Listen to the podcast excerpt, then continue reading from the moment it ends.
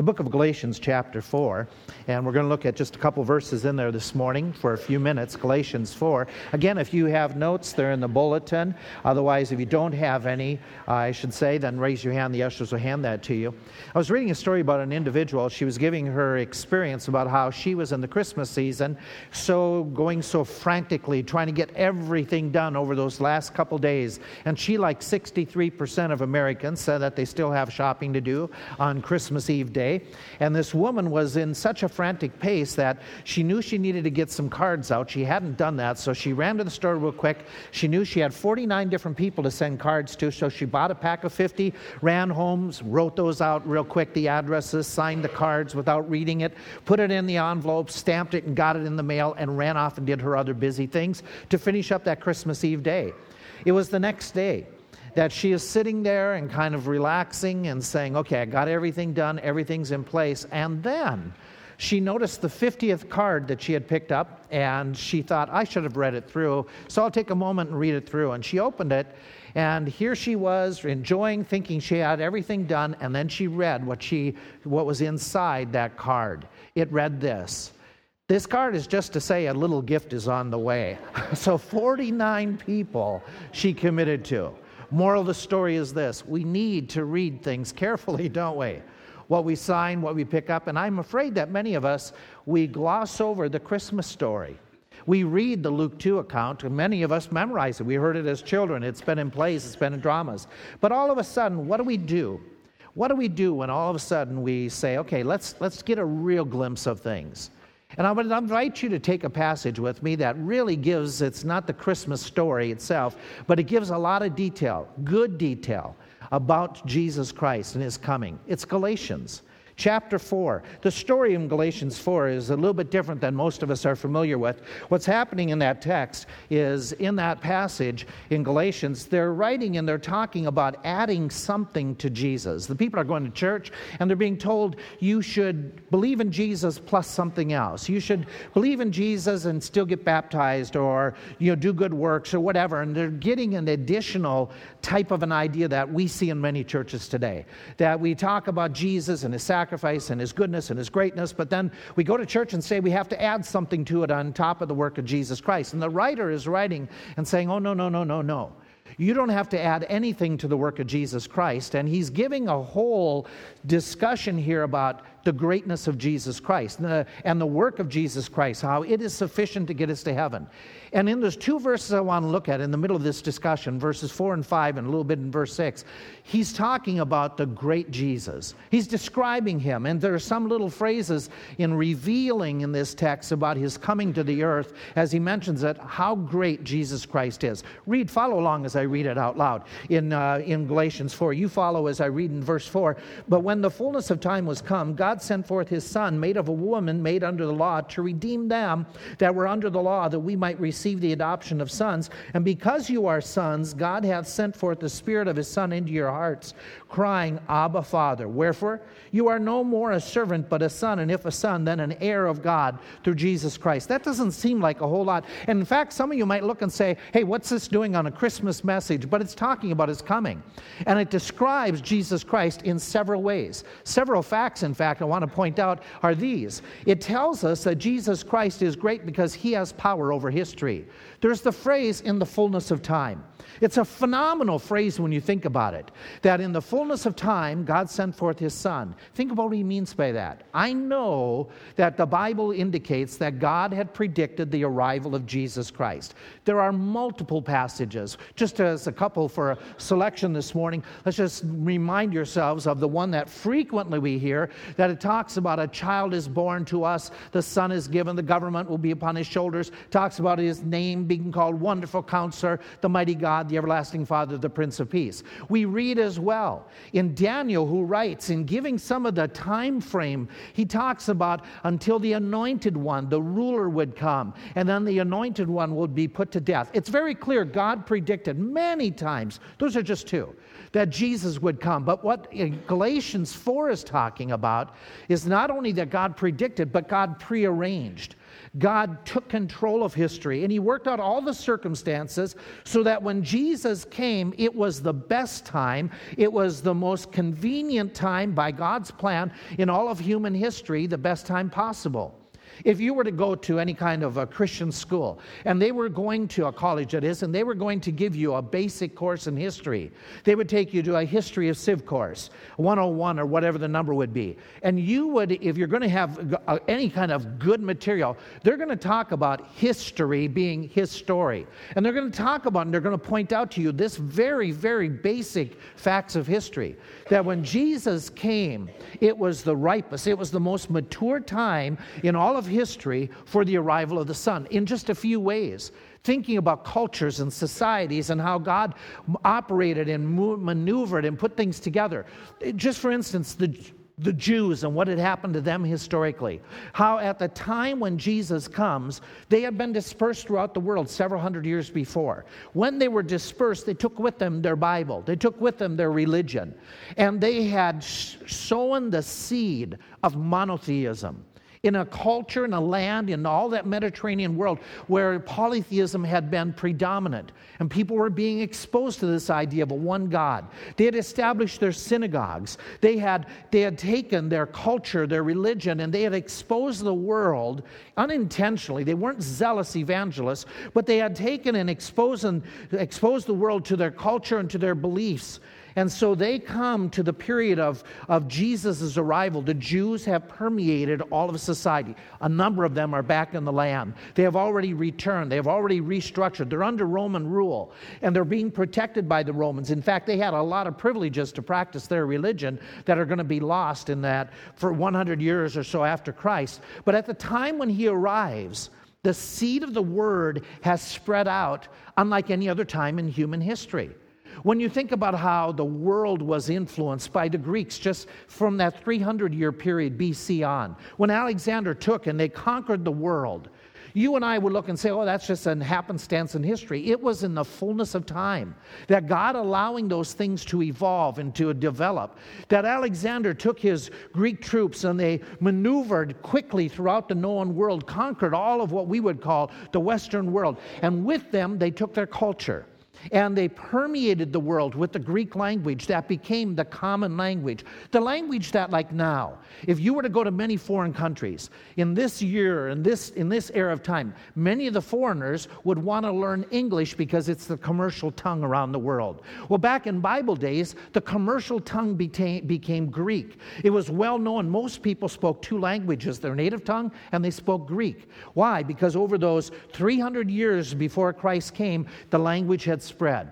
The philosophies, the ideas that the Greeks spread that other nations hadn't, hadn't really planted, but they planted seeds of thinking and philosophy and asking these important questions Who am I? Where did I come from? Why am I here?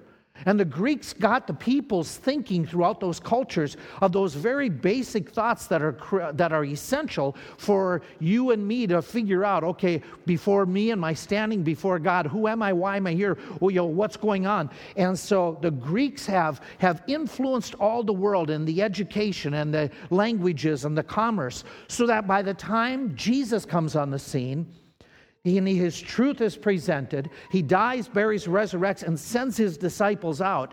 They are going where there's already synagogues. There's some exposure to the Old Testament scriptures where there's monotheism is is being debated and being discussed, and existence and why we are here are being talked about in the circles and in the hubs and in the streets and in the schools, so that as they carry the Word of God, they can carry it with the Greek language to any different community, any different society, and communicate in that common tongue, the second language of most people, and talk about the discussions that are being brought up and discussed at that time. There's another group of people that came on the scene historically, that influenced that time to make it the best of times for Christ and his message to come. The Romans come in. They conquered all of what we know as the Western world. There they are, they're, they're putting in roads in order to control their, their realms and their dominions. And it makes for travel. It makes for mail. It makes for for commerce to really prosper. It makes and involves the opportunity for the gospel to spread throughout the world where there's roads where there's protection where there is safety where the independent little countries aren't fighting so much anymore. They're all under rome and they can travel from one province to another province and carry the gospel. This was the ripest of times. This was the best of times. This was what god in his wisdom wisdom and his providence was doing, he was controlling history and making things work out so that everything came together, not coincidentally, but providentially, for the best time for Jesus to arrive, so that when he gave his life, when he resurrected, the news could spread throughout the world. And yes, we know that there was problems as they spread, that the world reacted with persecution, but it was the best of times to get the scriptures out. God is in control of history. It is His story.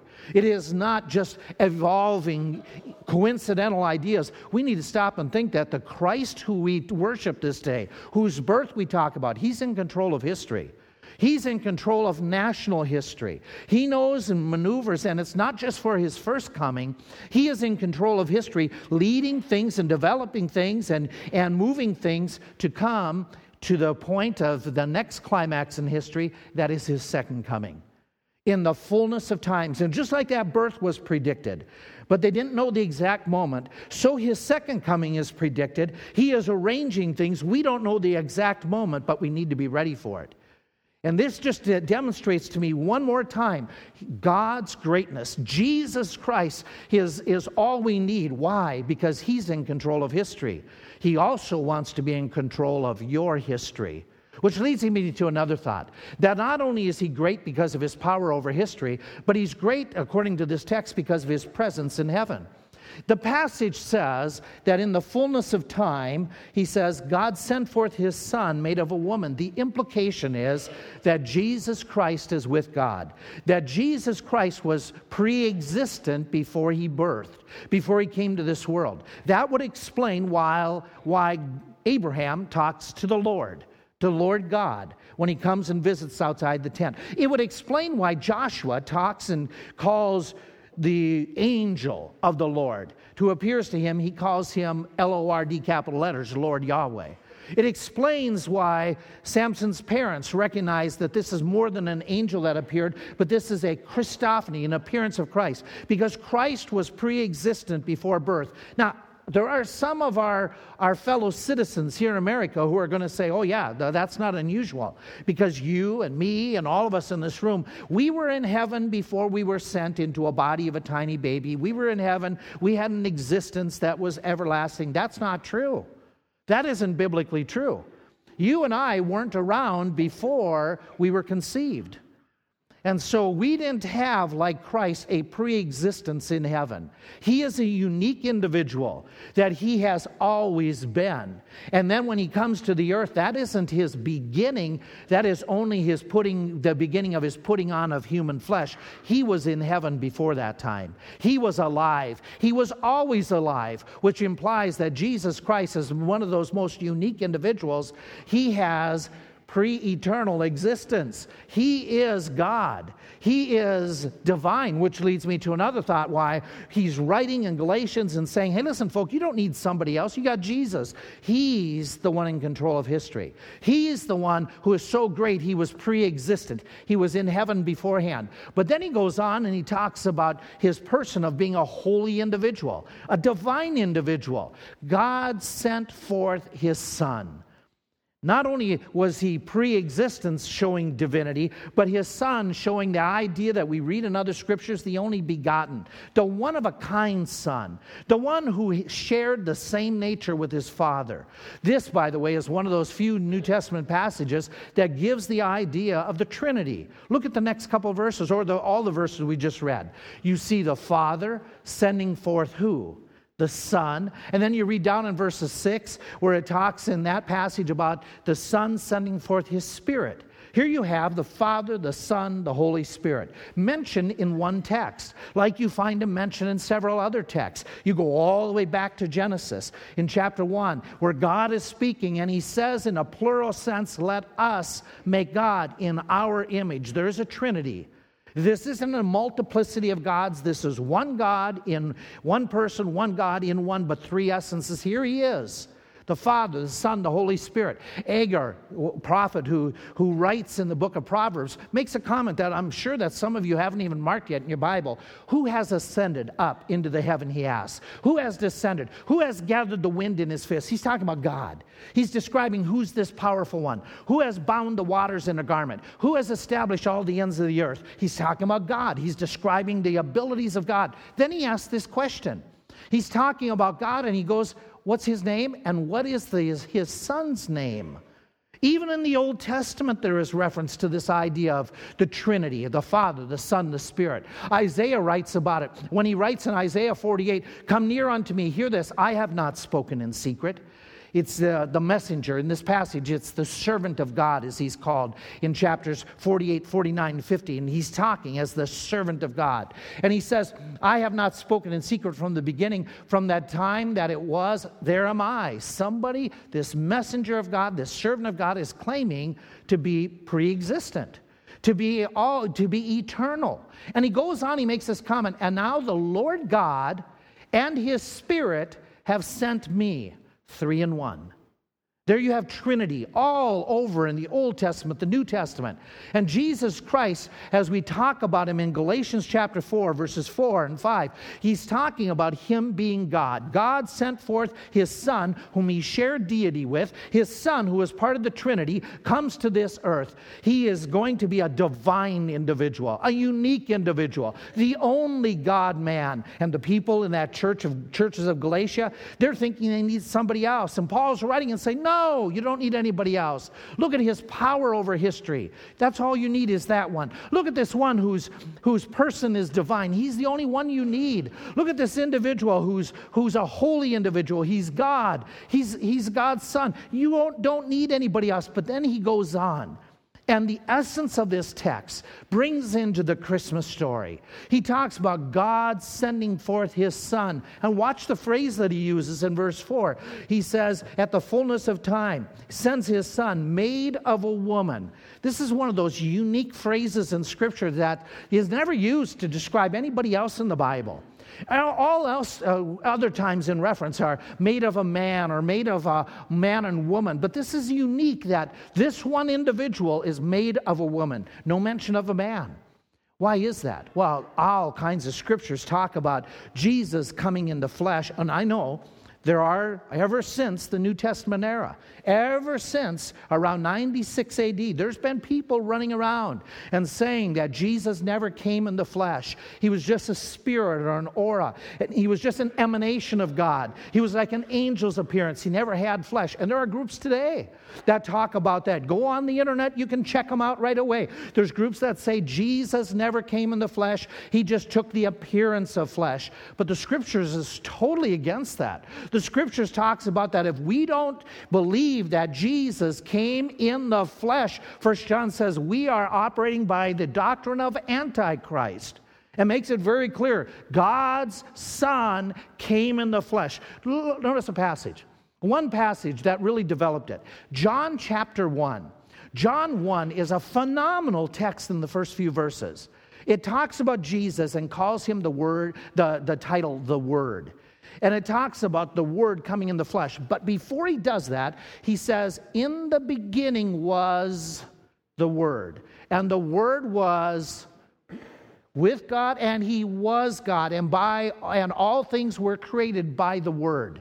And so he talks about the Word being the one who was God Himself, with God, the creator of the world. Then he makes this comment. After he's established that the Word, the one called the Word, is divine, he says these thoughts was made flesh and dwelt among us. There's no doubt Jesus became a man. There's no doubt that God took on the form of flesh, that he was, he was conceived in the womb of a woman, he was birthed, he grew up, he went through childhood, he went through teenage years, he went through early adulthood, he lived a human life for roughly 33, 34 years. He was flesh. God in the flesh. so described in scriptures, and this was predicted years ago, at the beginning of the human race. God speaking to Satan in the Garden of Eden said, I will put a, di- a division between your seed, you and the woman, and between your seed and the woman's seed. Makes it very clear. Makes it very clear, not just all who are born of the woman, but one particular offspring of the woman is going to be made of her, and this one is going to crush the serpent's head. Though the serpent will bruise his heel, and we understand that. Though, the, though Satan got involved with the execution of Jesus Christ, and Jesus Christ suffered physically, he crushed Satan, gave him a death blow, if you would, by his death, burial, and resurrection. And so all these things were predicted. They were foretold that God would come in the flesh and even come via a virgin birth. He is unique, He is great. His birth, therefore, had to be unique, different than the rest of us, because he is so unusual. And to protect him in such a way from the sin nature that's passed on through the parents, that the Holy Spirit came upon Mary, surrounded the fetus in the womb, so that it was protected, the babe in the womb, so that it wasn't tainted by sin. And he was born of a virgin. Several years ago, Larry King was, was interviewing Ravi Zacharias and the Christian uh, apologist, and he was talking to him, and they started taking phone calls, and it was very interesting. Somebody called in from the audience and said to Larry King, they said, Mr. King, if you could interview one person from all of human history, who would that person be? And what one question, if you had only one opportunity to interview one person with one question, what would it what be? Without hesitation, Larry King responded, he said, it would be Jesus Christ.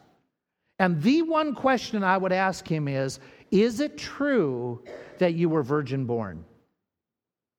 Ravi asked him, Zacharias asked him, he said, Why is that? And he said, Because if that claim is true, then he is the most unique person, unlike anybody else who has ever come to earth, and he has to be divine. Now, Larry King was no theological scholar, folk, okay? But he had it right. That virgin birth of Christ made him unique. His coming into this earth, Jesus Christ, phenomenal that he would come in the form of man. Somebody wrote a, a story to try to explain it. And in this story, they make it almost a fairy tale ish type of a story so that we can understand a little bit better. Once upon a time, there was a very rich, unhappy king. Unhappy because he was all alone in his huge, empty palace. He longed for a wife with whom he could share his life. Then one day, the king saw the most beautiful woman he had ever seen riding through the streets. Inquiries revealed that she was a peasant girl, but the king's heart was captivated by her. He would make sure that each day he rode past her house in the hope of catching a glimpse of the love of his life. But the king had a problem. How would he win her love? He could draw up a royal decree commanding her to become his queen, but then he could never be sure he had won her love, for she might be obeying just because of a royal decree. Perhaps he could call on her and try to win her over, appear in all of his regal glory and sweep her off her feet. But no, he thought to himself, then he could never be sure whether she had married him for his power, and riches, or for himself. Finally, he came up with the perfect plan. He would become a peasant, just like her. That was the only way to truly win her love. So he abandoned his palace, his riches, his comfort, and put on the clothes of a peasant. He went and lived among the peasants. He worked with them, shared their sufferings, danced at their feasts, until finally he had won the heart of the woman who had captured his. So it is with God. Christ became one of us, lived among us, worked among us, suffered with us, danced with us, all with one purpose to win our hearts and become our Savior. The parable is true. It's weak in the sense that it doesn't give the full story, but it's so profound in that it relates to us. This is what Christ is. This is what he has done. He has appear, appeared in humanity.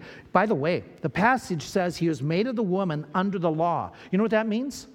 That he had to do everything that humans experience. Did he experience cuts, bruises, weeping, sorrow? Did he experience hunger? Did he experience what you experience? The pains, the agonies, the sorrow of loss, the hurts of betrayal, the emotions of, of people that are being your friends and become your enemies? Did he experience poverty? Did he experience generosity? Everything that you went through, it says that he has also likewise, under the law, been one who had to follow all the rules that mankind has, as well as the rules that God has established for people to follow. And unlike us, who we can't even keep 10 simple commandments, we violate them in so many ways. Jesus, under the law, comes and lives like us and lives a perfect life. Amazing. Amazing. And then some people come to church and say, I need something more than Jesus. I need to be baptized. I need to join a church. I need to be a good person. Then I can get to heaven because I believe in Jesus and me. And Paul is writing, he says, You don't need anybody else. If you got Jesus Christ, you've got the one who controls history. If you got Jesus Christ, you've got the one who's been pre existent. He's God. If you got Jesus Christ, He's perfect. He's holy. He put on humanity for you. Amazing. That this Jesus Christ, who is so amazing and so awesome, and yet people want something more. And Paul wraps it up by saying, wait a minute, wait a minute, wait a minute. This is who he is, but let me show you what he did, what he does. And he goes on, and the bulk of this text is talking about his provision of honor that he gives to you and me. It talks about why Jesus came. Oh, just amazing. It says, But when the fullness of time was come, God sends his son, made of a woman, made under the law. That's all his greatness. But look at his great deed in order that, hati, so that for this reason, he sent his son, that he was made of a woman, to redeem them that were under the law, that we might receive the adoption of sons. Do you realize that just by the verbs that he used there, just by the quick reference of what Christ has done, he's making it very clear Jesus came to help us. Jesus came to, to enable us to have life. The word redeem is that same idea that we read in history about somebody being in slavery, somebody being on the, on the block, being sold, and another individual buying them and freeing them. The, the ones who are redeemed, it says he came to redeem them. Who's the them? Well, you go back to chapter 3, verse 13 where he talks again about the redemption. He's already said it. As you, as you read through the chronology of the book, he's already said, okay, there's been a group of, of people redeemed. And in verse 4 of chapter, or 5 of chapter 4, he says them, but earlier he described who the them is. It's us, where he says to redeem us who are under the curse of the law. Jesus came to help us. What, what he's implying here is this Jesus came to do something that we couldn't do in and of ourselves. He came to give us something that we could receive something that we couldn't obtain by ourselves. And if you look at the wording by the person who's writing it, we got the great apostle Paul saying, I could not redeem myself. I could not, could not make myself to be adopted. I, who am an apostle, who has miracle abilities, who has revelation galore, I needed somebody. And it was this Jesus. It was this Jesus who came with a purpose. Not just to give us a holiday, not just to give us a school break, but he came with a mission in mind. Literally, the word God sent, the word used for sent in the original, has somebody with a really important miss, mission to fulfill. Jesus was sent with a commission, with a mission to fulfill, and it was twofold to redeem and to adopt. Who? Us who could not redeem ourselves, who could not get ourselves adopted into his family in and of ourselves. Now, some of you may be wondering this what do you mean? To redeem me from slavery. I'm not a slave. I'm an American. I'm free. I have my rights. That's true physically. That is true politically. It is not true spiritually. The Word of God makes it very clear that you and I are under bondage. We are under the bondage of sin that sin at times takes control. That sin at times has us do the things we would not do and do things that, you know, and not do the things we want to do. The sin bondage that we're under, it enables us. It, it, it, controls us sometimes that in our rage and in our temper, we use the Lord's name in vain. In our anger and in our hurts, we strike out at other people. In our greed, we all of a sudden say, I want what somebody else wants. So we tear them down because we're jealous and envious. Again, violations of the law. Sometimes that, that sin nature that's within us, that bondage, gets us to, to lose our temper, gets us to consider illicit thoughts, gets us at times to become extremely self centered to the point that it's all about me and my way. It gets us to argue in our marriages, gets us to get upset with our siblings, gets us frustrated with our parents that they don't do more for us, gets us angry in our impatience with other drivers or trains here in Lebanon. And that sin nature, it captivates, it can control, it can dominate, it can get us to be, be totally interested in ourselves with moments of generosity that pacify our conscience. But even then, in our pride, it dominates us. And he is writing and he is saying, This is the problem you and I have. Where the Apostle Paul said it was such a dominant force in my life that the things that I would do, I found myself not doing at times. And the things that I, that I didn't want to do, I found myself doing at times. And he cried out in the book of Romans, says, Who shall deliver us from this, this death, this violation of God that separates me from God? Who can rescue me from this? And he talks about it's only through Jesus Christ. Because Jesus is the only one who came to rescue us, to redeem us, to give his life. But then he goes more in this text. And there is so much more to mention when he says, and so that we could receive the adoption of sons or heirs. Whoa. The phenomenal when you think of the culture of that day. He is using an illustration that is so non American that it goes over our heads. We don't understand it. So put on the sandals and go back into Roman Greek culture to the time where Paul is writing this, where amongst the upper middle class and the nobility, this was a common practice. This was a known practice. Everybody in the culture knew that adoption would happen within a single family, where somebody could have several children, but they're really not their children until they get adopted. That is so different from us. But it makes sense when you understand their culture. You see, back in the Bible days, the children that were born in the homes of somebody who had slaves, the children, the biological children, were on the same par legally. We're often on the same par, even relationship wise, as the slaves in the household to some degree. That the, the, the children, the biological children, they could not inherit. In the biological children, in many of the nobility, they would not sit at the same table when there was a Christmas feast, uh, whatever holiday they had, when there was a feast, they wouldn't sit with the parents. They were with the, with the slaves. They didn't have rights legally, they didn't have privileges, they didn't have relationships. In fact, many of those biological children were under the slave's care and provision and supervision. So he talks in chapter 4, he starts off the chapter, he says, with these words The heir, as long as he is a child, differs nothing from a servant, though he is supposed to be Lord of all. He's under the tutors, the governors, until the time appointed of the father. What's he mean until the time appointed? My boys, my girls would have been the same if I lived in those days and had the wherewithal of slaves. They would have been on the same level until a time appointed when I would elevate them to a special relationship where they would now become my heirs and I would publicly adopt them. I would elevate them. And he's saying that's the way we are. That's where you and I are at. That we are, yes, part of God's big household, part of creation.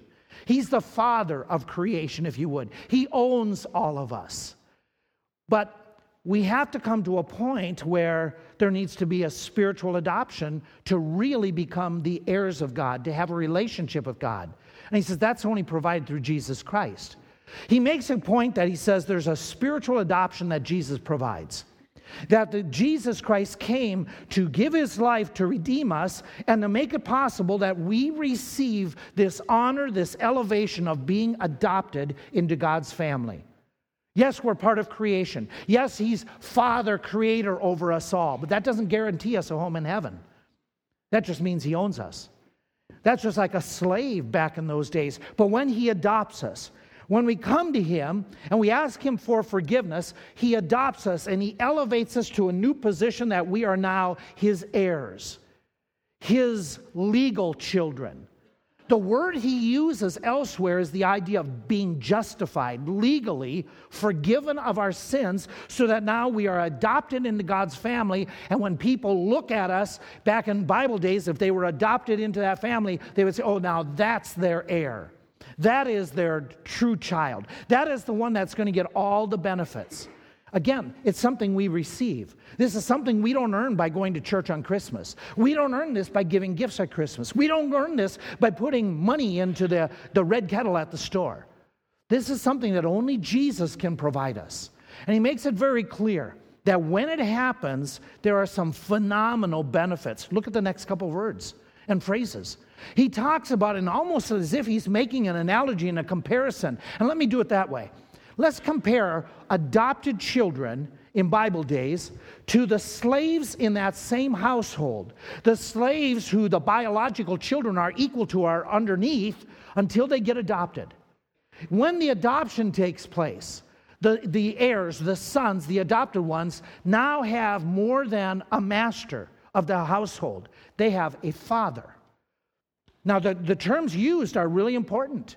Yes, as, as the master, he's providing for the slaves. Yes, he gives them clothing and shelter and, and water and food.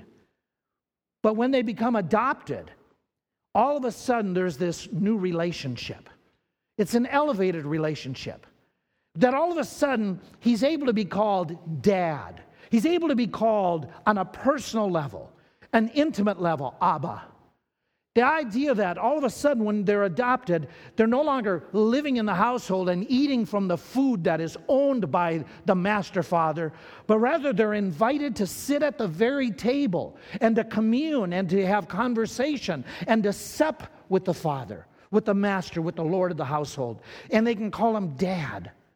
And it's a new elevated relationship. It's one that says that, that they're no longer poor and impoverished. They are heirs. Everything he has is theirs. Everything.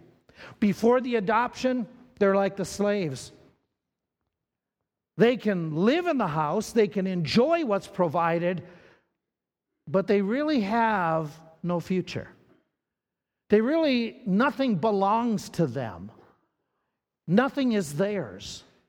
But God is making it very clear that He's saying, no, no, once I adopt you, all that I have, all the riches are your riches. I provide them to you through Jesus Christ. You now have a hope, you have a future. What did the future hold for a slave? In fact, as I was reading, doing some research, what did they do with slaves who became elderly? Some kind Roman government, uh, Roman Empire masters would keep them in the house.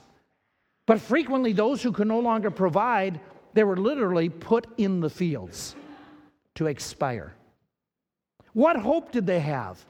He's their master. He has no commitment to them beyond the fact that they're an investment. And when they aren't able to produce, they get put out to pasture. But if they've been adopted, He cares for them. They have a future home. They have a future hope. They have everything they ever need will be provided. It's all there. That's what He's talking about. And our response should be like the children of old that were adopted. It's no longer out of fear, but we love him, we serve him because we appreciate what he has done for us. That he took us out of the miry clay and set our feet upon a rock and established our goings. That he would redeem us from our sins, give us the opportunity to be free from the punishment, the penalty of our sins, and elevate us to a position of heirs. Think about this. Think in your mind's imagination somebody being sold on a slave block, being purchased, set free, and adopted to become the heir of the one who purchased them. What compassion! What grace! What a Savior! Amazing what Christ has done for us. And it's all made possible because what Jesus did. You see, this redemption this adoption, what Jesus did, is described how he did this in the previous chapter. Go back to chapter 3. In chapter 3, he makes the comment that here's what Jesus did Christ hath redeemed us from the curse of the law. How did he do that? Being made a curse for us, for it is written, Cursed is everyone that hangs upon the tree. The simple truth is this that Jesus Christ, when he took our, our slavery, he put it upon himself. He suffered the pain, he suffered the curse, he suffered the punishment. He gave his life. He took upon his own his own flesh our sins. He who had no sin suffered for my sin so that he could give me some of his righteousness, so that I could become a child, an heir of God, and have a hope that is a future hope and be with God forever and ever and ever. That's grace. That's Christmas. That's what Christ has done. Back in the 80s, some of you might remember the, Eli, uh, the um, family, that this became national news. There was a girl, 16 year old, as you read up there, that she developed a form of rare form of leukemia. They could do chemotherapy, they could do radiation, but they needed a bone marrow transplant. Parents, they didn't match. Brother did not match. Cousins did not match. There was nobody that matched, and without the bone marrow transplant, she would die. Her, her future was gone. The parents had been talking about it before they even knew this. They were talking about having another child, but the situation prompted them to say, let's have another child.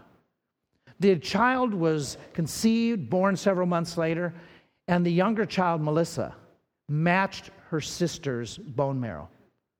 And this child, the babe, was able, as she grew in the first months and the first years, to provide for her sister so her sister's life was saved.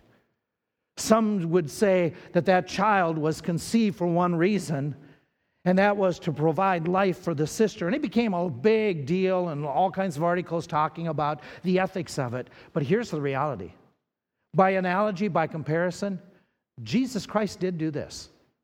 Jesus Christ was birthed for one reason. He was birthed so you could have life. He didn't come to give you physical life because of a leukemia disease. He came because you and I have a spiritual disease. And he and he alone was the matching donor with pure enough blood that could sacrifice his own life and then cover all of our sins and to cleanse us from all unrighteousness. And how did he give that sacrifice? How did he give his life? It wasn't through some medical treatment, it was it cost him his very own life on the cross so that you and I could have life eternal. That's the Christmas story. The Christmas story is somebody came to our reenactment and they were very upset that when we talked with our reenactment that the story of Christmas isn't about a, bo- a, baby being born, it's about Jesus coming to this earth and giving his life, and the person was highly offended. Very upset that we took such a beautiful, cutesy story and made it so dark. It's not dark that Jesus came to die, it's light. Jesus came to this earth with a mission. He was sent with a mission to give his life in my place and in your place so that we could be redeemed and adopted by God Himself. Amazing. Amazing that Jesus would do that for you and me. The bottom line is, He's our greatest gift. There is no better gift. He is the one and the only one. So Paul is writing to those people in Galatia and he's saying, hey guys, don't go looking and saying you got to go to you got to go to some church and that church will get you to heaven. It's Jesus. Oh, if you get baptized, that'll get you to heaven. No, it's Jesus. You got to give money and give this and do. No, it's Jesus, folk. It's Jesus who saves. He is the way, the truth. You need to go to Jesus. He is the door to heaven. Don't go to the wrong door. Two weeks ago, we were down in Williamsburg for the Christmas kickoff thing and we're getting ready to leave. So I'm, I get volunteered by my wife to load up the car, which is fine. And it's three flights up and down the hotel steps. And so they have, a, they have you know, several steps, a landing, then several more steps. That's one flight. Then there's another one. And so um, I carry down, you know, I'm the pack mule carrying down the suitcases and things and saying, okay, I'll, I'll make several trips. And I go down, and Deb says, Well, while you know, we got all packed, I'm going to hop in the shower in the meantime. And so I get the stuff in the vehicle, and I start coming up. And I get up to the room, and I look, and, and I put my key in, the plastic key. And it's, oh man, they shut it off already. We still got another hour before checkout, but it must have expired. So, no answer. No answer at all. I knock some more, and I hear shower running, you know, through the hall, the hallway. The bathroom is close to the hallway. So I hear and go, oh, I better wait. Just I'm going to have to wait until she's done with the shower. So I wait a few minutes, and uh, I knock some more, a little bit louder. And I'm thinking, you know, if there's other people here, I'm probably disturbing other people in the rooms next door. But where is she? And I'm being so patient. So I go, there's this balcony that leads, you know, past the window. So I go out onto the balcony, a walkway, and I tap at the window. And I'm peering through the curtain, tapping on the window, and it's like, where is she? Woman, I mean, wifey, uh, yeah, why don't you come? I go back, and, you know, it's like she's not coming. So now I'm a little bit more graciously go back out to the window, pound on the window some more. About this time, there's people standing below. One of them's pulling out their cell phone, and I think, oh, I'm going to get arrested for peeping Tom. So I go back in the hallway and hide for a few minutes. And I pound some more on the door, and I sit down finally and say, I'll just wait here until she, she finally decides to come out looking for me. Yeah, I can pout. And so I'm sitting there, and I look sideways and go, there's another flight of stairs.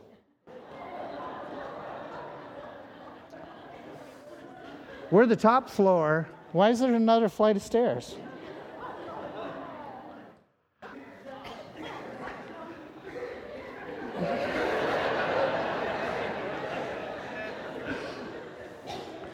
I don't know if they ever reported me. I don't know if they ever saw me at the window. I don't know what happened. We loaded and got out of there fast. I was, in, I was sincere. I was intent. I was at the wrong door. You can be sincere and really, really intent, but if you're at the wrong door of salvation, you're at the wrong door. You need Jesus Christ. Jesus Christ is the only one who can redeem you. So, where do we go with this this morning? You need to get born again if you've never been born again. You need to accept the gift of Jesus Christ. You need to call upon Him to be your Savior. Ask Him to give you forgiveness and eternal life. He is the only one who can do that. You don't need anybody else. He's the greatest, He's the one. If you have done that, if you can point to a time in your life where you repented of your sin and asked Christ to forgive you of your sins because of what he's done and give you eternal life, if you've done that and you can point to a time, then share that message this day. Give somebody else the opportunity to hear the real meaning of Christmas. And if that is true in your heart, that you've done that, celebrate Christ I know it's fun with the gifts, and we're going to enjoy that with the gifts, and we're going to enjoy, you know, the time as family, but celebrate Christ. He is the reason for the season. He's what this is all about. Somebody sent me the story of a woman who was harried and frantic over the Christmas story. Maybe I should read it, it'll be better. Each December, I vow to make Christmas a calm and peaceful experience. I cut back on the non essential obligations and extensive card writing and endless baking and decorating and even overspending, where I say I'm going to, and yet I don't. Yet still, I find myself exhausted, unable to appreciate the precious family moments and, of course, the real meaning of Christmas. My son Nicholas was in kindergarten that year, and it was an exciting season with a six year old. For weeks, he had been memorizing songs for his school's winter pageant. So, the evening of the pageant, I filed in 10 minutes early, found a spot, sat down, and as I waited, the students were led into the room, each class accompanied by their teacher, sitting cross legged on the floor. Then each group, one by one, rose to perform their songs that they had prepared. Because the public school system had long stopped referring to the holiday as Christmas, I didn't expect anything other than fun, commercial entertainment, songs about reindeer, Santa Claus, snowflakes, and good cheer. So when my son's class rose to sing Christmas Love, I was slightly taken aback by the bold title. Nicholas was all aglow, as were all of his classmates, adorned in fuzzy mittens, red sweaters, bright snow caps upon their heads. Those in the front row, center stage, held up huge letters, one by one, to spell out the title of the song. The plan was that as the class would sing, somebody would hold up C as they sang is for Christmas. A child would hold up that letter, then H, H is happy as the others would sing, and on and on until each child holding up a portion had presented the complete message Christmas love. The performance was going smoothly until suddenly we noticed her a small, quiet girl in the front row holding the letter M, but upside down. Totally unaware her letter was upside down. The audience of first through sixth graders, they started snickering at the little girl's mistake. She had no idea why they were laughing at her. She stood there proudly, holding up her upside down M. Although many teachers tried to hush the children, the laughter continued until the last letter was raised. And then we all saw it together. We all caught the real meaning of what was going on. All of a sudden, in that instance, it became totally aware to us that we understood why we were there, why we celebrated the holiday in the first place, why even the, in the chaos there was a purpose. Because if you turn the M upside down and you hold it, now it reads not Christmas love, but it reads Christ was love. That's what it's about. Christ was love for you. If you've never accepted his gift, now is the moment.